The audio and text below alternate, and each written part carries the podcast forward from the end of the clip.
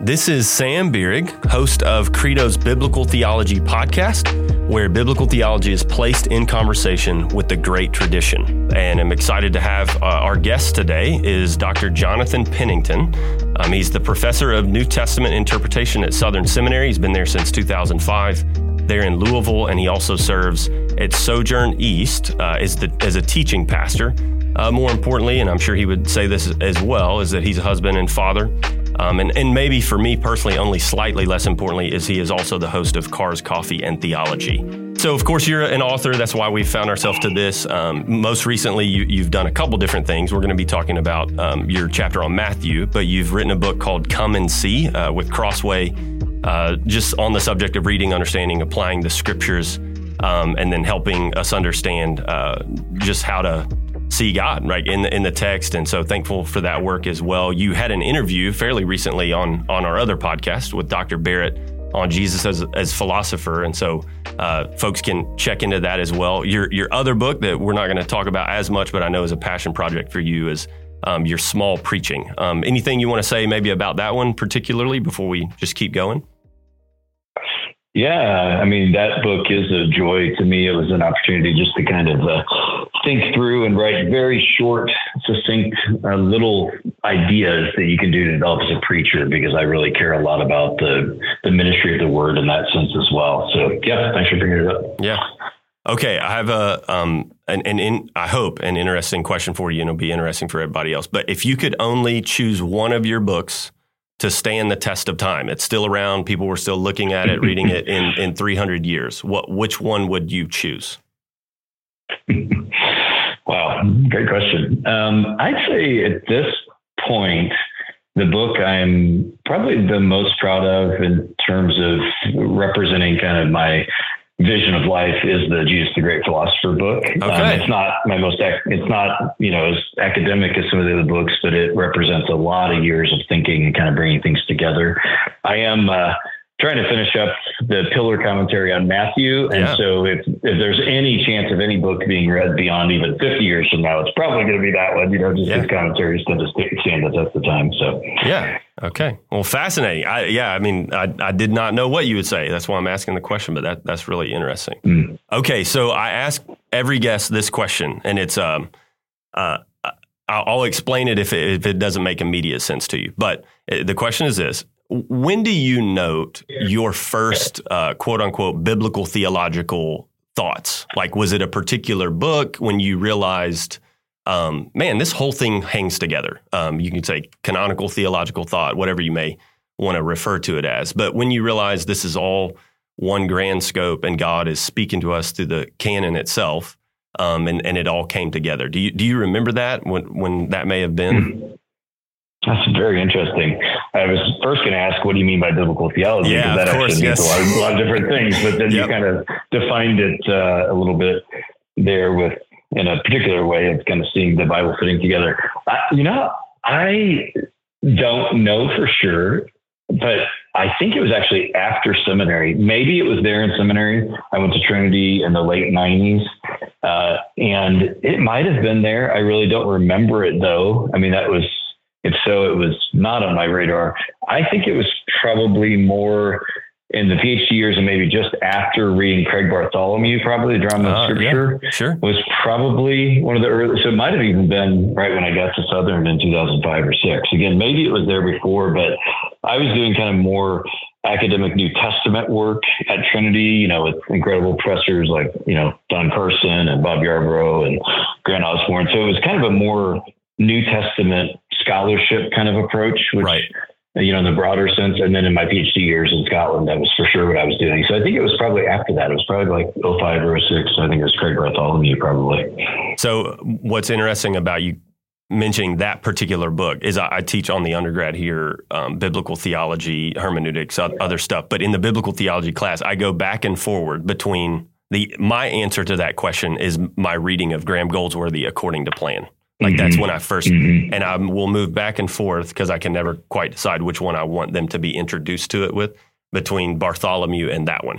so, mm-hmm. um, and there's and there are know, some differences. Yeah, yeah no, no doubt. Yes, in it a little bit. Yeah, that's right. Yeah, my and inclinations it, are probably more towards Bartholomew world, partly because and when I was in St. Andrews, we didn't really talk about BT per se, but I was involved in what became called the theological interpretation of scripture. We didn't really call it that originally. And Craig was a huge part of that. Right. In a way that Goldsworthy's project is not in the same right. way. Yes. And in fact, the scripture and hermeneutics series, that famous set of volumes, I think it was the 2004 conference was in St. Andrews when a bunch of us were there as PhD students and we got to attend it. And then in the, in the following years, I was very involved with Craig and other friends in this early attempt at whatever TIS is. And so I think that probably inclines me more towards Craig's way, which is more, I think, theological mm-hmm. as much as it is biblical theological, you know, which are not exactly the same thing. So, yeah, anyways, sure. good question. No, I love it. I love just to hear you riff on it. Um, well, I uh, want to take a personal liberty as, as, sort of the host and just compliment you and, and, thank you for one thing. I finished my MDiv uh, and and decided very it was a very uh, intentional decision, but I was going to take one year before I started my PhD. But I am through and through as nerdy as they come. So like part of what I was doing in that year was I'm going to just load up a bunch of books that I've wanted to read and I can't mm. I can't read. And uh, reading the Gospels wisely made that list. Um, it, so this is like probably five years, I guess, after it it came out somewhere in there, four or five years. And uh, Eh, eh, by then, and I, mean this as, as a commendation to you, there was I had heard the hype. It's like, man, this is a great book. This is so good. I did not know you at the time or anything like that, but so I chose to read it, and it delivered, brother. Like I, I just was really thankful to. That was a wonderful year for me of getting to read a lot of things that I, you know, had backlogged and, and wanted to do it. That was one of them, and it, it, it delivered on the hype. So so congrats. I know that's a, a late commendation, but appreciate no, your work on it very meaningful and very kind. Thank you so much. It means a lot to me. Good. Well, um, so today we're going to be discussing, uh, lo- loosely speaking, Trinitarian exegesis in the in the book of Matthew. Matthew's not loosely speaking, but um, just in particular, uh, yeah, Brandon Smith's "The Trinity in the Canon." Uh, you were a contributor along with a, another of other guys and, and gals, and and so just thankful for your work there. And that's going to be the nature of most of what we discuss. Um, and, and, yeah, shout out to um, Eddie LaRoe and, and, company there at B&H who, who connected me with a book so I could be prepared to, to inter- interview you. And, and I think um, what's interesting is the older I get, the more in tune I become with my experience of, of, sort of the aesthetic of the book, whatever the feel is, weight, page, mm-hmm. typeset, all that. And I think Brandon and, and folks um, there at B&H did a really good job. It's got some great heft to it, judicious usage of space uh, per page, and so it was a it was a good mm-hmm. experience um, of just reading it as well. But um, so we'll start the conversation and, and want to kind of hang out in the uh, proposed, uh, anyways, crossroads of theology and, and, exegesis, two disciplines really that um, have have unnecessarily been torn asunder in some ways, but but are distinguishable in some ways. So on on page one twelve, and and the the audience will doesn't have to go here or anything, but it'll get a little more tactical for me. This is towards your end. I want to um, quote something here as, as sort of a starting place.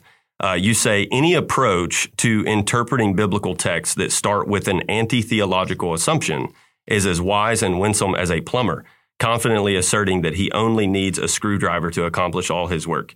Numerous biblical scholars and theologians are increasingly recognizing, uh, parenthetical note here, really rediscovering that biblical exegesis and theological reasoning are not enemies or strange bedfellows, but necessary part, partners in the dance of the Christian faith and understanding. So that was in your conclusion, but um, why start there? Why, why, um, start with uh, exegesis being distinguishable but not inseparable from theology. How, how has that driven this chapter and even your work? Yeah, great question. Yeah, I forgot about that quote. I enjoyed it. So you, have, you actually have a number of, of uh, dime drops all, all, the way through that are, right, that are right, at least that right. good. That's funny. Good. Um, yeah. So the relationship of exegesis and theology, boy, that's such a big issue, and I'm so glad that it is. Um, we're in a different era than we were even 10 years ago, 15 right. years ago, 20 years ago. Probably the, you know, my, you know, PhD level kind of academic life world is about what, 20, 20, 25 years going now. And wow, what a difference there is. I, I keep being uh, happily surprised when I read various things like my two former students, Bobby mm-hmm. Jamieson and and uh, Tyler Wittman. They're excellent book biblical reasoning. Both right. of them were students of mine who are, I think, you know, surpassed me in every way, which is wonderful. Um, you know, reading their book and like, you know, I, I've actually talked to a good friend of mine who were we were there together in the old days, and we were both like, this is a great book. And it's so encouraging to see that the stuff that we were stumbling our way towards trying to understand when there was a lot more opposition to that kind of reading mm. has now had just a lot more, um, you know, reasonableness to it. no right. pun intended. So, yeah. anyways, but, so, but it is, it does sit on this issue of what's the relationship of theology and exegesis. And I, and I think at least when I was coming up in the kind of intellectual world in the end of days, et cetera, the conflict that was perceived between them, probably on both sides, both directions, the theology department and the and the biblical studies departments, were that neither of them uh, were, you know, uh, not only both of them could be influenced negatively by being too aware of the other. So, you know, biblical studies has too much theology in it, then you're not really doing biblical studies. And biblical studies people were concerned that theologians weren't really studying text carefully. And, you know, fair enough that that's probably has happened. But I think there's something more fundamentally problematic under that, you know, posturing or under that, um, you know, construction of reality and that is this assumption that they are two separate fields, that doing biblical studies, which we could represent by exegesis here, and doing theological studies, thinking about the Trinity or thinking about biblical theology if you want, or, but especially, you know, theology proper and, and more kind of traditional creedal categories. You know, those, those two things, had, you know, modernism told us that they were suspicious of each other. And that's, um, that was a big it's been a big change that we've been kind of rediscovering. And and I think the reason or how they fit together and the reason why they should fit together is that first of all, we don't you know, you really can't read anything apart from your own situatedness. And our situatedness includes the ways in which um, we have been traditioned um, by any number of things. Hopefully, it's Orthodox Trinitarian theology, but it but it may not be right. I mean, you can be traditioned into all kinds of assumptions, and we have we all have blind spots and soft spots in our in our thinking. And there's not only nothing wrong with a a you know Trinitarian creedal Orthodox way of reading Scripture, it's highly to be commended right. because it enables you to read well. And I can't help but think of how the Church Fathers talked about this. I'm sure you're well familiar with this. Many people have used the example of you know to remember that say the Arians, that is the you know followers of Arius, they read the same Bible that we do. And the issue is not exegesis per se, whether it's Greek or Hebrew or, you know, understanding, you know, adverbial participles or whatever it is. The issue is that plus the frame by which you understand it. And, you know, the fathers use this illustration of that the Bible is full of all these mosaic tiles, these tesserae, and you can take all those tiles and you can actually put them together and make a different picture you can turn Jesus into a fox rather than into the king or the son of David. And it's with the same Bible you can do that. And so clearly, exegesis, quote unquote, is necessary but not sufficient for a good reading of Holy Scripture. We need those two things, like what Scripture teaches at the larger constructive level of theology. We need that to be in dialogue uh, with you know close readings of text. And last thing I'd say about that is that's not the same thing as saying that we just need traditions to be like side by side with Holy Scripture. I mean, part of the historic Christian understanding, and maybe especially in the last 500 years, especially the Protestant understanding, was that Scripture is the norming norm. It is the it's the fountainhead. It's the authority. But none the reformers, of course, you all know, didn't think that didn't they didn't think that meant tradition was unimportant. But we've always emphasized as Protestants that Scripture has to you know be superior over tradition and that, you know, unfortunately has kind of worked its way out in people's minds as saying that tradition is suspicious or tradition is somehow um, harmful right. to biblical exegesis, but that's simply not the case. So hopefully, I said a lot of different things there. Hopefully, that uh, gets at some of the ideas you're asking. No, it's great. Well, okay, so for the listener, just uh, how how you break this chapter down is kind of main, three main sections. You have your lexical work towards the front.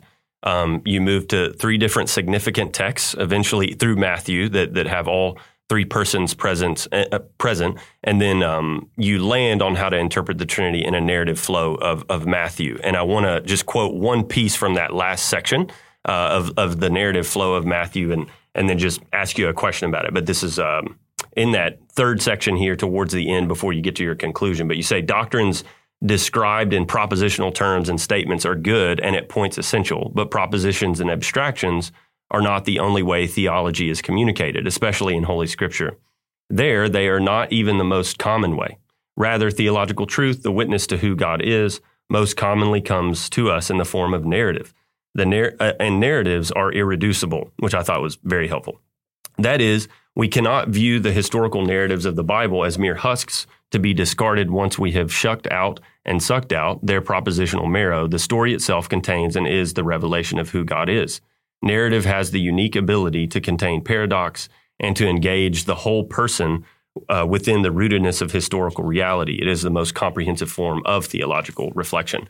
I, my my thought as as I work through just your setup, right? And and I wrestle my way through these same things, but you did your your lexical work up front. You're moving into you know key texts, and then you uh, make a you you move us in a direction and say the narrative flow of Matthew is is rich with theology. It isn't just a matter of doing lexical work or even syntactical work. Mm-hmm. And I just found it to be a model in, in sorts of like what are we trying to do when we're preparing to preach uh, or lecturing or trying to do a Sunday school, whatever it may be, um, we really need to work through some of these categories of, of what you're doing.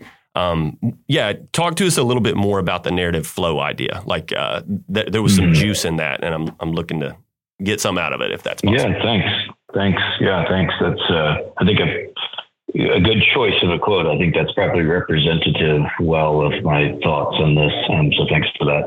Um, yeah, I think there are a number of things. I, I quote and mention my supervisor who had a big influence on me, Richard Bauckham, and the idea of narrative or shared shared identity that a lot of the things. So if you think about traditional Christological categories, for example, I, I was teaching last weekend somewhere on at a, like a Christology kind of church based conference, and and I started by talking about this that you know the traditional kind of mode of doing Christology in the modern period has been like titles. What does Son of Man mean? Yep. What does Son of God mean? What is and that's great. I mean, they can be helpful, but really ultimately you have to interpret those within a cate- within the categories of the narratives and particularly the gospels because a lot of times how Christology, for example, or any theological truth is being communicated is more subtle than just a title. Um, and this is one of the things that Bauckham points out, going way back to probably early 2000s, is that many of the things Jesus says, and especially that he does, are things that are only allowed by by divine prerogative. Right. So forgiving of sins, right? Um, walking on water potentially. I mean, that one, you know, we have to add some nuance to it because Peter does briefly, but I think he does it only through, you know, kind of proleptically of what Jesus is bringing about the new creation. But there are these things uh, being worshipped. That's one of the most obvious ones that only God should be worshipped, as Jesus himself affirms. And so you need more than just a, a title approach to figure out who Jesus is, or if you want to speak more broadly, who God is. You need to see what does God do in the world because that that divine identity is revealed. And so that's where narratives are so important because you you can't just kind of boil them down to propositions. There are things that are alluded to. There are things that are revealed only through you know narrative events is uh, i guess how i'd answer that. Yeah. I, I actually found, and you, you made mention just a moment ago of um, how, how does one find Matthew revealing the Trinity? And and you you majored especially on authority and on that he was worshipped. And I, I found mm-hmm. that to be extremely compelling. It's not something that I'm completely unfamiliar with, but just for you to spread off a spot and go, no, these are in the narrative flow, this is inescapable, right? And and it should mm-hmm. inform us just as much as as the titles or uh, the nomina sacra or, or, something like this, right? And and so mm-hmm. yeah, it was just really helped by that, and I thought that was a, a good way to conclude. Well, um, in one sense, let's let's last question here, but bringing it back towards the front, um, the but tilting the question just a little bit after even working through um, your your Matthew chapter here. So, how should our theology, like we're coming to a text, uh, theologically trained, whether that's sharply with creeds, these sorts of things, um, obviously being maybe, hopefully, uh, raised in a strong church, these sorts of things. But we're coming to a text with those things, and then we begin to exegete with those theological categories. And so our theology is informing our, our exegesis. But then mm-hmm. um, it's obvious that that should boomerang back, and our, our theology should then be informed or increased or intensified or something uh, by our exegesis. Um, how does that work for you personally? I mean, I know you've been working on Matthew for like 437 years. Uh, but yeah, so w- where do where does that work for you when you come fresh to a book that you're not as familiar with? Um, how is your theology you know, informing that exegesis, but then also your exegesis is illuminating various things? Mm.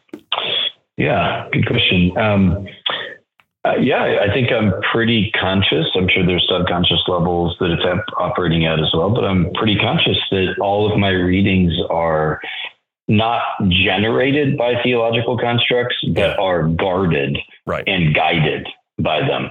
And so you know, John 1 is a really great example. Uh, you know, John 1, 1 to 18, certainly one of the most important texts in the scriptures um, with its clarity and its beauty of arguing that Jesus, the Son, is the Logos, um, who is simultaneously um, divine and separate from the Father um, in some sense. And so that text, you know, you or or another related one is the idea of let's say Colossians where Paul talks about Jesus, another place where Paul talks about Jesus being the firstborn.